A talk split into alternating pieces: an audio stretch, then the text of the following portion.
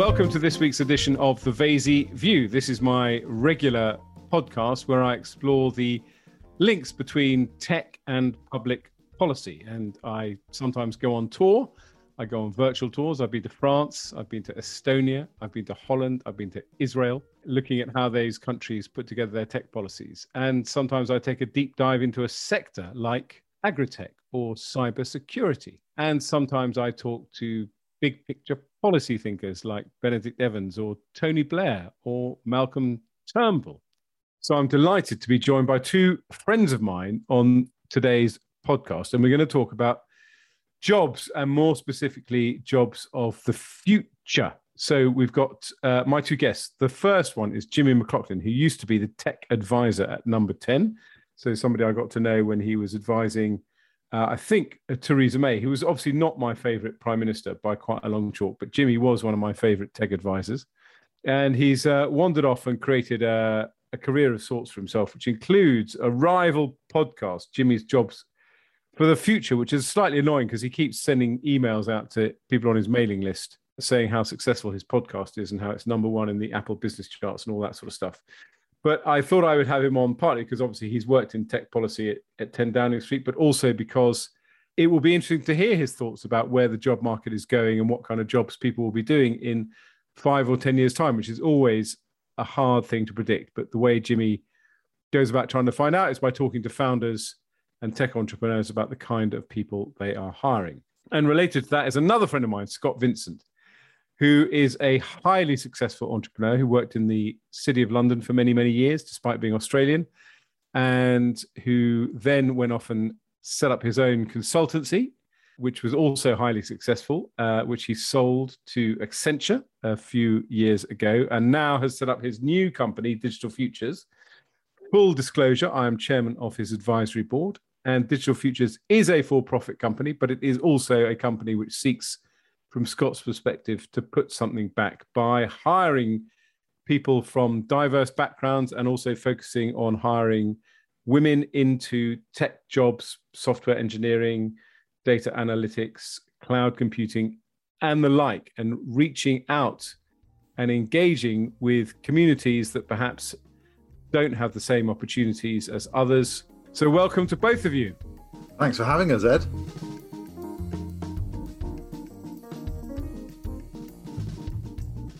Let's start with Jimmy. Tell us about your podcast. Uh, obviously, how successful it is, but some of the themes that have emerged as you've. Um, uh, I think you're on your third series already. Yes. Uh, well, thank you, Ed. And of course, you were part of the inspiration behind uh, the podcast, seeing that you could do it made me think that anyone could. Um, this is absolutely true. You, fi- you finally made Scott laugh, which is not something I'm normally capable of doing.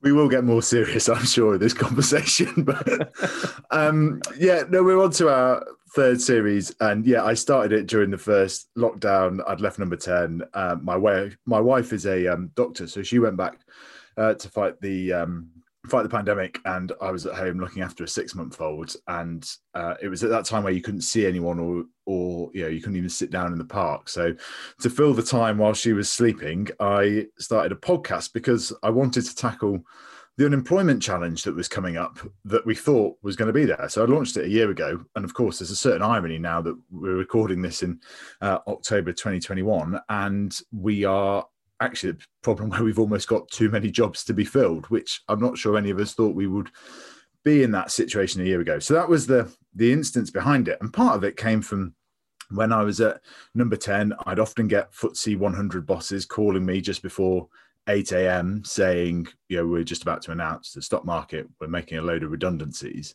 And that, of course, would make headline news. Uh, but at the same time, we were at kind of, um, we were at record high levels of employment. And the prime minister would say to me, you know, where are all these jobs coming from? and so on. And it's it's entrepreneurs like scott that sort of you know perhaps hiring a, a dozen people a week or so on. And it doesn't make headline news but these jobs are being created by entrepreneurs up and down the country um, and it's so in, inspiring. And so yeah that's the that's where jimmy's jobs of the future came from. Yeah it's uh we're we as you say we're just about to finish our third series So, Scott, you are hiring people left, right, and center. You're not just uh, hiring people to work in your startup, if I can call it that. Digital Futures is a year old, but also obviously helping to get uh, young people in particular into employment, people who have uh, either graduated with degrees or don't even have degrees. But tell us how Digital Futures works for a start. Yeah. So as, as you said, Ed, we, we focus on attracting a particular demographic to, to digital futures, in particular those that uh, have potentially been overlooked from previous hiring uh, processes. And we do that through a, an ecosystem that we've built, a, a very uh, large ecosystem across the UK that involves uh, mainly non-Russell Group universities, uh, industry groups, community groups, etc. And just for our US listeners, a, a Russell Group university is equivalent to an Ivy League. So non-Russell Group is non-Ivy League. Uh, essentially, we uh, we use those partners to identify talent and, and, and drive their interest into digital futures. Uh, we then assess individuals based on their potential as opposed to their background or education. You know, looking specifically at, at four key attributes that we consider to be critical to lead a successful career in tech. And for those that are selected, uh, we then train them immersively for, for 14 weeks where they learn uh, one of three major disciplines full stack engineering, data science, or cloud. Uh, so they go through our course syllabus, uh, but they also uh, have the opportunity to achieve an industry recognized certification as part of that training. And then we also, as part of that process, invest in their professional skills. So building their resilience, building their confidence, building their communication skills. And once they graduate from the academy, they then have the opportunity to work for a number of uh, you know the world's most prestigious brands, mainly FTSE 100 organizations or large multinational companies. And they spend two years uh, with that organization, and then they have the opportunity to join them at the end of that process based on our commitment to create sustainable employment. So what I find interesting about this is that you know you talk about uh, some of the attributes they need in terms of, uh, or that you teach them in terms of resilience and so on. And there is this kind of uh, paradox going on at the moment in the kind of modern economy. On the one hand, there is the need for these kind of hard skills, which is software engineering, which uh, for me as an arts graduate, I kind of run a, would run a mile from thinking, am I capable of doing this? But also, I think there was a survey that came out of from Google where they did a, a, in a typical Google way they did a data analytics on their workforce, who stayed the longest, who got fired, who left. Yeah. And they found that of the 10 top attributes, actually the, the coding bit was the least important. It was it was all the other soft skills. Uh, yeah, absolutely. And and look, I think the our, our clients are really clear with us that actually their selection criteria uh, is often down to the behaviors and the softer skills that the individuals uh, demonstrate as they go through the interview process as opposed to their technical skills.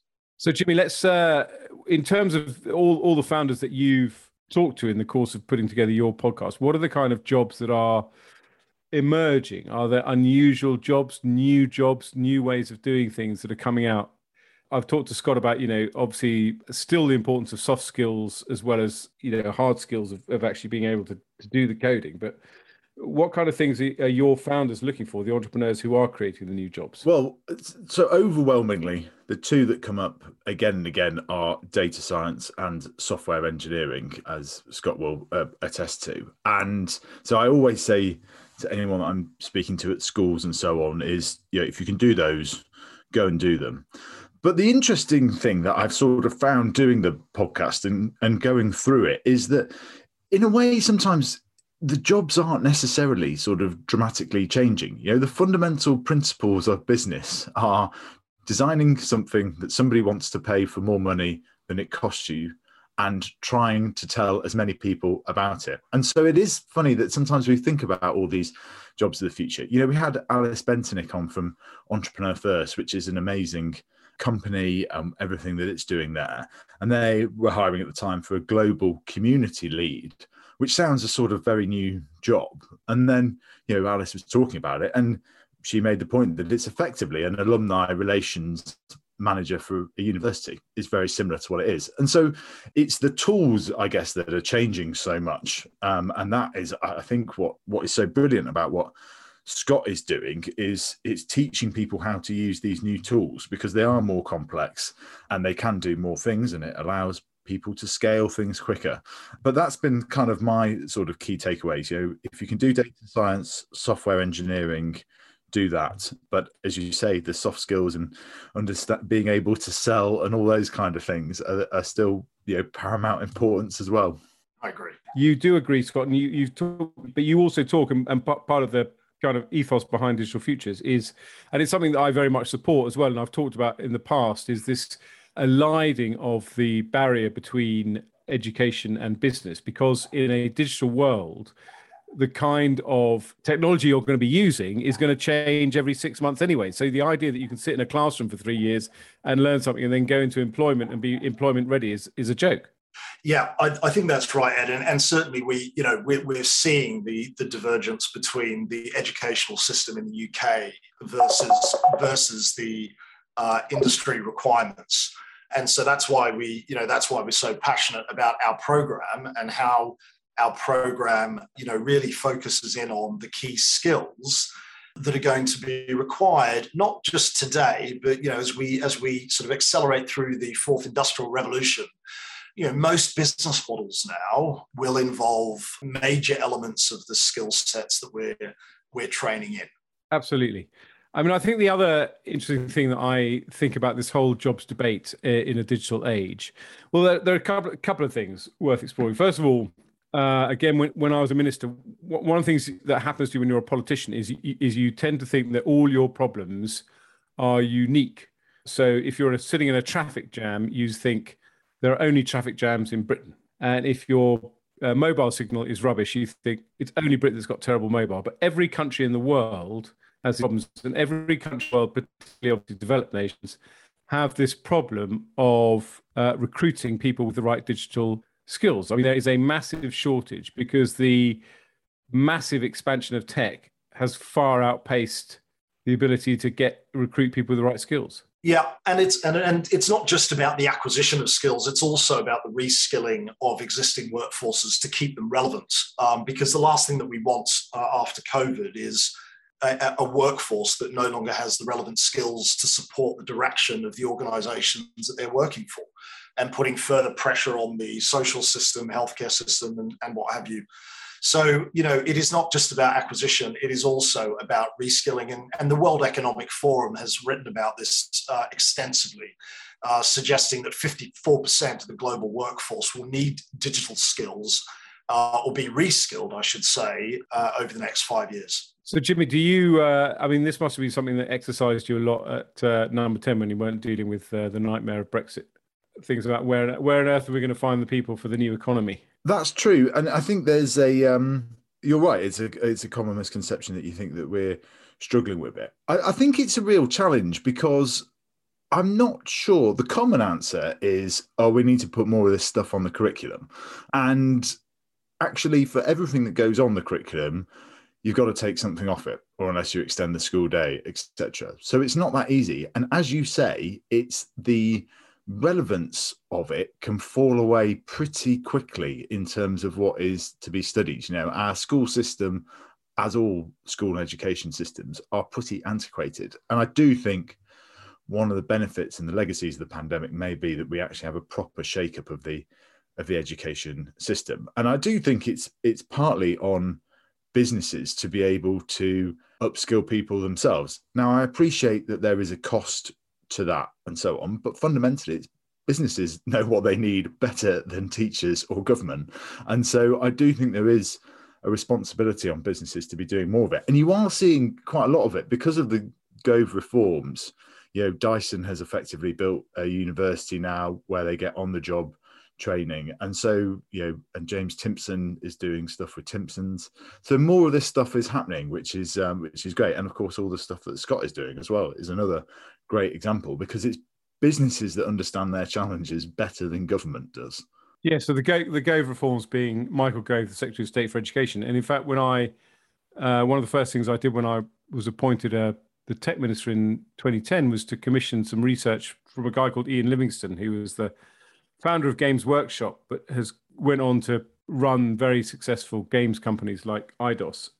he campaigned to get coding into the national curriculum in British schools. And I told him that there is no way that Michael Gove will agree to that because Michael Gove basically wants us to go back to having blackboards and chalk. And he's a kind of Victorian, backward looking Neanderthal figure.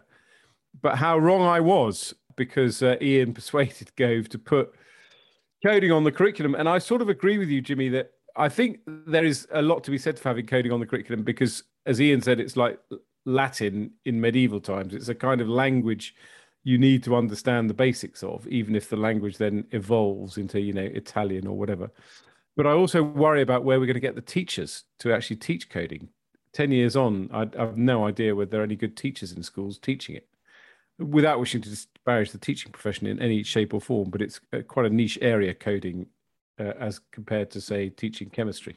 How do you, uh, Scott? Just sorry, I'll, I'll, take over as podcast host, Ed. Um, yeah, yeah. Show me how it's done. If if you if you can carry on, because then we might reach number one in the Apple business charts. Um, how how do you go for assessing it? Because I think this is one of the, the, the big challenges with the two areas I cited: data science and software engineering. Data science is obviously is pretty like if you're good at maths, you you know you've got going to be good at data science broadly but i do worry about some of these other things of like how do you actually do the testing for and do we have a whole load of hidden talent that just don't realize that they could be great software software engineers because actually we haven't got teachers recognizing those skills so i'd love to understand scott how you go about doing that and testing for those things yeah so we we as i as i mentioned our assessment framework focuses in on on the key attributes that we feel are required to lead a successful career in tech. Uh, so those those four attributes are curiosity, aptitude, commitment, and ambition. Um, from an aptitude perspective, you know, our objective is to build up a body of knowledge on the individuals as they as they go through the the process. And we have a number of uh, tests that we uh, apply some of which are actually coding tests, but not not out and out, not outright, uh, you know, hard coding tests. So, you know, they they are more more sort of focused on uh, problem solving, and that gives us an indication of you know the individual's ability to actually grasp, if you like, the, the, the fundamentals required for code construction, as an example. So it's a it's really a variety of things. But I think the what we certainly found uh, over the last year. And, you know, we have, I think, generated roughly around 7,000 applicants um, to date. So what we really find is, is people with the highest degree of curiosity are the ones that do very well in software engineering. There was an inspiring blog on the site, Digital Futures blog, of a woman philosophy graduate who kind of said, I didn't realize that philosophy would help me be a software engineer, but it's about logic and curiosity. Yeah, that, well, there you go. Exactly. Yeah, we and, and we see that, which is why we prioritize that as one of the key attributes. And in terms of you know you reaching out to people from diverse backgrounds, I mean, it's uh, three white men here talking about diversity, but I did get involved uh, a great deal in the diversity debate when I was uh, a minister, particularly more on the art side, on the kind of film and TV side, because again, it, it is this thing of if you see someone who looks like you on stage, as it were, the subconscious conclusion you draw is that this is not a profession for me. So changing uh, the appearance of people on stage and doing these jobs is is, in my view, a, a massively, massively important job. But it is also, I think, very important for companies and organizations that they have people from different backgrounds who will give them different perspectives. Even if the basic point about selling a product, if you're selling to a certain demographic, you sell in one way, and if you sell it, if you're selling to another demographic, you need to know uh, what are the things that interest them. So, uh, how are you finding the kind of reception in terms of diversity, uh, in terms of the diverse uh, cohorts that you're putting into companies? but what we found is the only, I mean, I, I, guess the majority of applicants, when we survey them, their, their, their primary reason for applying to digital futures is because we are purpose led and are focused on those two, those two big issues, which is great. But you know, it's a virtuous circle. So the only way to attract, for example, females into technology is to have females into technology because they look for totally right. Yeah. So they, you know, they're looking for role models. They're looking for people, as you say it, you know, around the table that are, are similar, both in terms of gender and background. You know, regrettably, the UK tech sector has, you know, one of the worst diversity statistics uh, in the world. We only have 4% of individuals from ethnic minority groups and only one in five are female. So there is a, you know, it is a huge issue. And as you say, there are so many benefits for having diverse teams, let alone, you know, the ability of diversity of thought. Jimmy, is that something you come across in your chats with entrepreneurs when you're doing your podcast? Yeah, I mean, diversity is like a huge challenge, even when you're trying to put guests together and so on, right? You know, it's, um, mm. I get, I reckon I've had about 120 people write and ask to come on the podcast. I think it's exclusively white men pretty much. What your your of your of your 120? Of the 120 that have pitched that have written and said, "Yeah, I'd like to appear on the podcast, etc. It is it is all men, and I think that's oh and that God. is PR agencies as as well, etc. It's just a it's a really really hard challenge because we are uh, desperate to try and keep it um, keep it diverse and so on. And I think one of the one of the things with diversity as well is like I take your point about being on the seeing people on the stage and seeing people on, on television. But that can, even seeing that, it can still feel like a long way. And it's quite a lot of next door, you know, it's kind of like your neighbors and your kind of community as well is, is sometimes like a really big challenge. And that, I mean, that's partly why we do Jimmy's jobs is to try and sort of democratize careers advice because you know as the prime minister says that talent is spread evenly opportunity is not. And i think he's kind of nailed it with that. I think he stole i think he stole that line off me by the way. Well that's that's ed doing a very good job as your uh, on your advisory board. And i think that's real. How do you how do we do that is um is really hard because you know talent can come from anywhere but you know social capital does it matters hugely yeah, and, and I would just add to that to say that um, you know, given various events over the last last year, like Black Lives Matter and, and, and other events, which has really brought you know diversity to the top of agenda, not just for for UK PLC, but but globally, uh, to the point now where we're seeing you know, regulators like the PRA and the FCA uh, consult on diversity and you know, with a view to probably regulating for it to ensure that senior management teams meet certain diversity ratio and, and, and equally exchanges. So S&P, you know, potentially threatening to delist organizations that can't demonstrate improved diversity. So it's, uh, it's quite remarkable the direction of travel here. Well, that was something that Downing Street, Theresa May, when you were there, Jimmy, looked at very seriously in terms of diversity on boards. I mean, we we, we know we have the Scandinavian system, for example, which I think is, is Sweden mandates 50% female boards. Now, I happen to be quite relaxed about that and I'm not on any boards and I'm unlikely to get on any. So the door is shutting in my face. But I do think, uh, you know, a bit like when the Labour Party in the 90s had all women shortlists, I think sometimes you have to take draconian action to move the dial. I mean, what was the political debate like inside Downing Street on this kind of issue? Yeah, I think it's, um, I think you're right that it, it, sometimes you do have to take draconian action. I mean, I think, you know, governments using the the threat of kind of legislation and so on works can work quite effectively on this. You know, the sort of thirty percent target for females on on boards and so on, and saying, look, yeah, we don't want to bring this legislation in, but we'd like you to get there. And actually, they have done that, but. Mm. Yeah, it still ends up being kind of on the non-exec side and so on, and a lot of the same women holding lots of different roles. And I think that's a that's a challenge. Is how do you kind of spread that wider. So yeah, I mean it's it's a huge part of what you're trying to do as a as a country, right? Like Ed, politicians go into it generally to make life better for other people, despite all the sort of stuff that gets written about them and whatever. Generally, that's why they go into doing it, and it needs to remain a driving force of it, I believe.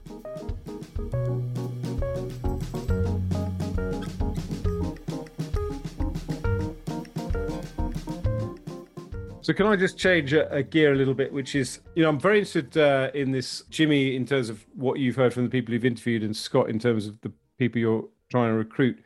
Staying completely neutral on Brexit, but does kind of the need to create homegrown talent is that becoming a thing for tech founders and for some of the big businesses that you're working with? That we've got to recruit from the UK because we don't have the same flexibility that we had when we were members of the EU? Uh, well, I can give you my perspective on it. So I think there is certainly a lot more corporate conscience um, that, that uh, around now aligned to the government's broader levelling up agenda. You know, we are seeing government actually, you know, change policy regarding to procurement, uh, how contracts are awarded, ensuring that there is a minimum ratio of um, uh, homegrown talent, you know, in proposals uh, from areas that they want to focus on, as opposed to, uh, you know, firms accessing offshore talent. But I think the, you know, what, what COVID has done is clearly, you know, the fact that everybody's worked from home for such a long period of time, you know, has, and, and organizations have still gone on and, and uh, you know, been effective and carried, carried on successfully, you know, it's raised the debate around, uh, you know, how do we access talent virtually and so on. So I think the, the risk really to how this agenda could be destabilized is if UK PLC you know look further ashore in terms of accessing talent because they've proven that they can still work effectively remotely. Interesting, Jimmy. What are you finding? Yeah, I think it's very interesting, isn't it? Because the pandemic will probably have a much bigger impact on this than than Brexit. I mean, it was absolutely the top concern of every entrepreneur and VC about Brexit would be access to talent and the general signal that it sent out and so on. And now, of course, remote working has become much more of the of the norm. So that I think, I mean, it's such a kind of corporate cliche about yeah, it brings challenges and opportunities, but I do think it it is that kind of double edged side on it. Um, you know, the fact is now you can be based anywhere in terms of you know leveling up and all of that. You know, and Ed, you were in government in 2010 when it was all about balancing the economy away from London and the southeast and financial services. You know, a lot of this stuff isn't new, particularly. It is amazing that people can be able to work from from anywhere, but you do just learn so much from kind of being in person. Uh, so I think access to talent will continue to main remain kind of the biggest challenge because companies are nothing without their talent. And we talk about reskilling. What does reskilling really mean in practice? I mean, I'm not kidding when I say that, you know, to me, uh, obviously coding is a closed book and it's slightly terrifying. But in terms of, you know, Scott's analysis of, you know, people having aptitude rather than the kind of core math skills that they might need, how easy is it genuinely to reskill someone at, at kind of what age? And again, including Jimmy, is it something that your bosses are talking about when you interview him?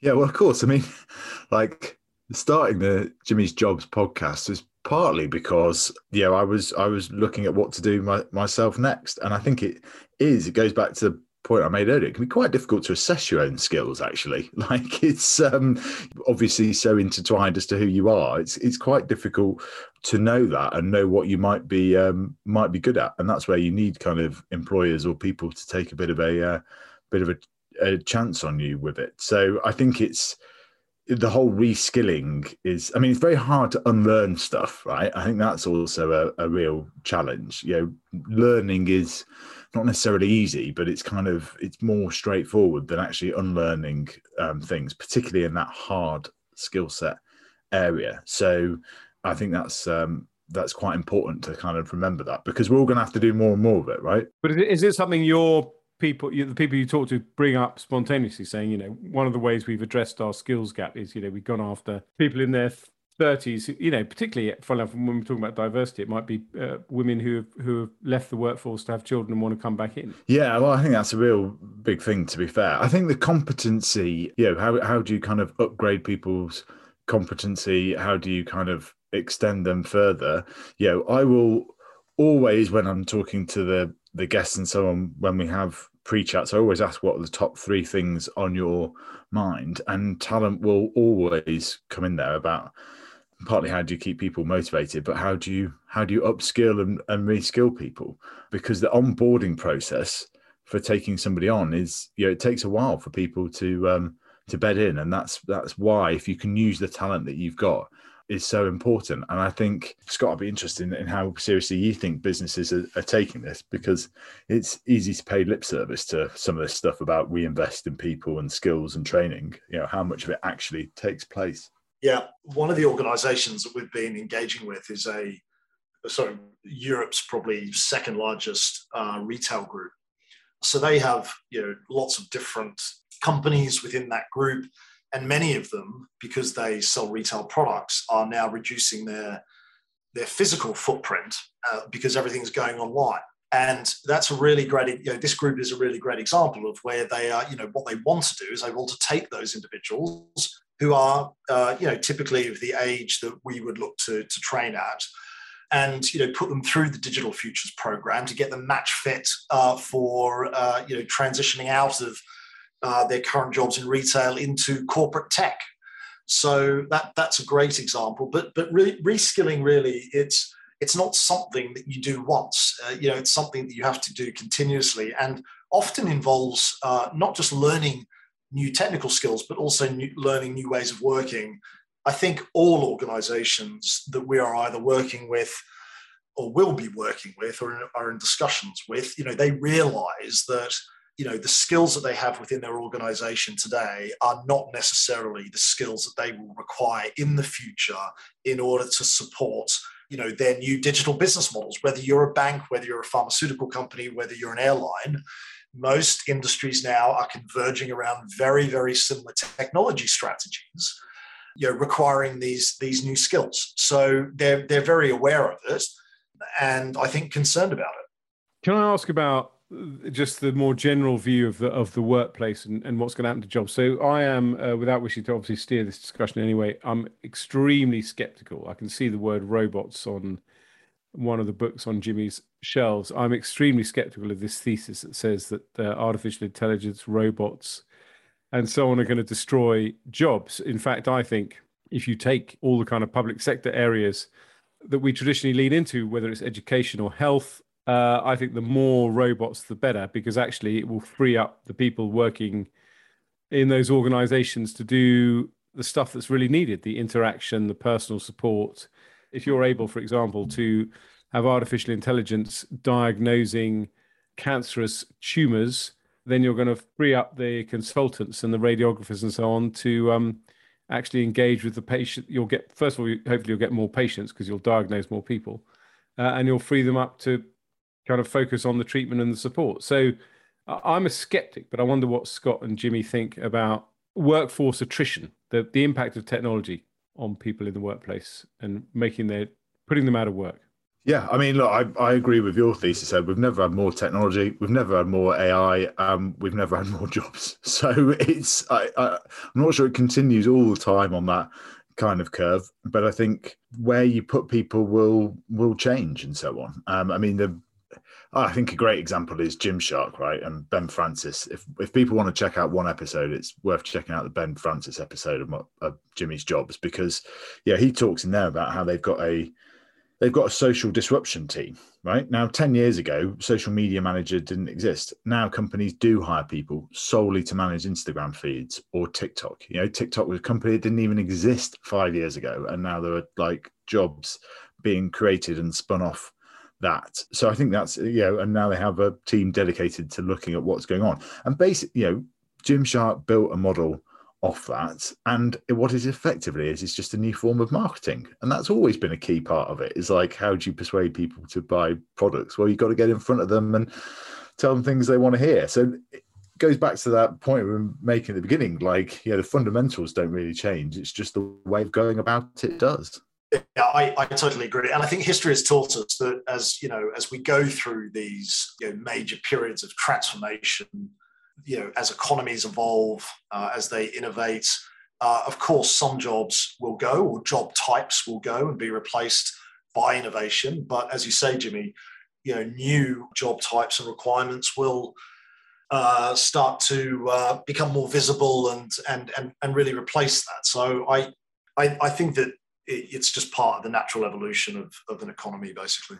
I mean, I totally agree with you. I mean, I think uh, you know, again, I found as an MP one of, one of the really things that used to drive me absolutely round the bend was you know, 20 years ago I could have just put out a press release to my uh, local paper, but once social media came in, you know, every time I uh, left the room, I had to think, you know, I've got to do a tweet, LinkedIn post, Facebook post, an Instagram post. Uh, it was pretty exhausting And that is a very good example of how technology, as well as getting rid of some jobs, say, is actually creating new roles uh, and quite interesting and stimulating roles, in my view. But I'll just give you oh, just an example of my time from Downing Street of kind of AI creating work. Was that we were given these new iPhones when I was initially started in 2016. We were on the old Blackberries and upgraded to um, to iPhones, and the iPhone does that thing. I remember thinking, just wanting to send somebody a quick message about we must look at this, almost like a reminder to to myself partly. And I put the person's name in, and then it said, "Oh, do you want to add so and so?"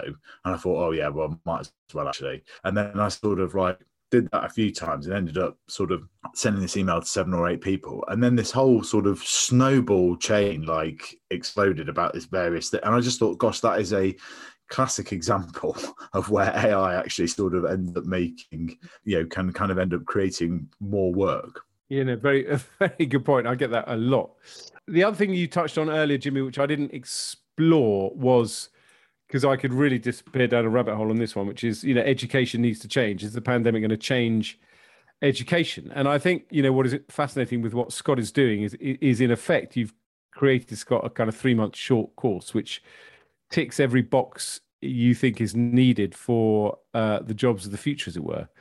Uh, what have you, Scott, learned about you know seeing the cohorts of people coming through? What is different about the way you inverted commas educate them as to how they're educated at college or at school? I mean, I'll just base this on the feedback that we get. So, uh, a good example is, you know, one of our engineers who has a computer science degree said to us that she's learned more in the 14 weeks that she's trained with us than she did over the three years doing her computer science degree. You know, I guess our training is is very focused. Uh, it's it's extremely practical. There's lots of team engineering projects and you know relevance to the type of work that they will be doing when they work for our large corporate partners. And you know, part of our aim is is to minimize uh, the gap between education and employment. So the environment, the learning environment that we have created within Digital Futures emulates the types of environments that they will be going into once they start working with these organizations. So we focus, you know, very much on things like you know, work delivered on time, communication standards, you know all these things that will be expected of them as they as they go into the workforce. And that's and that's really how we do it. But that's that's the sort of feedback. We've we've made it extremely practical and relevant to the type of work they will be doing in our corporate partners once they join and the final kind of elephant in the room that we haven't talked about is obviously work from home. I mean, we're all doing this from our uh, bedroom stroke uh, electronic music studios. Um, Jimmy, in terms of the kind of people you talk to on your podcast. I presume a lot of them are talking about work from home and hybrid working as one of the issues they're thinking about. And Scott, in terms of how you're training people and in fact in talking to your clients, the big companies that want these people, is is work from home a thing or, or not? Let's start with Jimmy. Well, I think the work from home uh, is definitely a thing, and, and will kind of carry on for those that can. I am always aware with this kind of conversation that happens in, in the media and so on. There are people like us who have the are fortunate enough to be able to do that. You know, um, my wife as a doctor isn't going to be able to kind of do it anytime anytime soon. That is true, unless you put all the patients in the city. Yeah, exactly. Which, of course, it was. That I mean, that was the traditional GP way, wasn't it? But anyway, um, I think there is so I think working from home is kind of relatively straightforward. What I don't really think anyone has done is cracked like how the office is going to work in the future. And I love going to offices, right? I love kind of, you know, the kind of history of an enterprise and a company and so on. Like, you know, one of the best days I've had in the last few months was going to Gymshark and kind of like just seeing it all because it's just so I find offices quite exciting places, um, and I think they'll get. Jimmy, you are you are you are a very very sad person. But also, apart from your fetish in, in offices, how have you managed to build a career which involves you working in your study at home? Yeah, I know exactly. It's basically all the it's all the best bits of my job from number 10 right? Speaking to entrepreneurs about where they're growing rather than having to kind of deal with brexit and the latest round of negotiations and meaningful vote three or whatever. So yeah i mean but it's it's great but it's but definitely miss kind of like that engagement and, and camaraderie as well i think is a mm. big thing. Because people go to work for so much more than just like money. I mean the key caveat is like we obviously wouldn't go to work without money, but there's so much else that it kind of gets wrapped up in. And I think sometimes, you know, government has a way of looking at things, you know, the treasury particularly as numbers on spreadsheets and so on. And actually people want so much more, particularly earlier in your career as well. Like I think it's just so important, all that kind of osmosis learning that you do. And I'm I'm like, yeah, I'm conscious now. We've got a we've got a producer and a Kickstarter. They're both starting out on their careers. And you know, I am trying to do as much in person as possible with them, but it's hard because at home is extraordinarily convenient. Yeah, I think Jimmy, you picked up on the on the point I was going to talk about, which is the importance of that that contact and that and, and the environment and, and how you build culture. Very, very difficult to do when working remotely. And there is just so much benefit, especially for those that are at an early career level, and the benefit they get from working in a team. Now, Ed, to answer your question, the majority of the organizations that we're working with or will be working with will adopt some sort of hybrid model, unless, of course, you're Goldman Sachs or, and some of these other firms that have insisted all office workers back. But the, the likelihood that I think is that uh, it will be uh, a hybrid model going forward. I think there are, there are benefits to, to that. But in terms of um, the soft skills you're teaching your graduates, yeah. are you having to teach them about sitting alone in their bedroom doing some programming? Yeah, well, this, this is this, this, is this is this this is certainly the challenge. So the, the the technical learning is done online and will probably continue to be done online. But certainly, when it comes to developing their presentation skills, communication skills, our, our very strong preference is that's done in person, you know, at our academy locations across the UK because I think you know being to, you know being able to pick up on those nuances and read the room and body language and making impact in a meeting and all these things you you really need to do that in this and learning from their peers as well. Yeah. Thanks a lot, guys. Really enjoyed that. Just Jobs for the Future available on all good podcast platforms. It's number one. Oh, you know what podcast charts are? They're complete. They're complete vanity metric. It's the number one podcast in Jimmy's house. uh, but it is extremely good and very entertaining. And obviously, uh, if you're thinking about hiring some software engineers, please call me or Scott. Thanks so much, guys. Pleasure. Thanks for having us. Thanks for listening to this episode of The Vaizey View, a production of Kindred Media.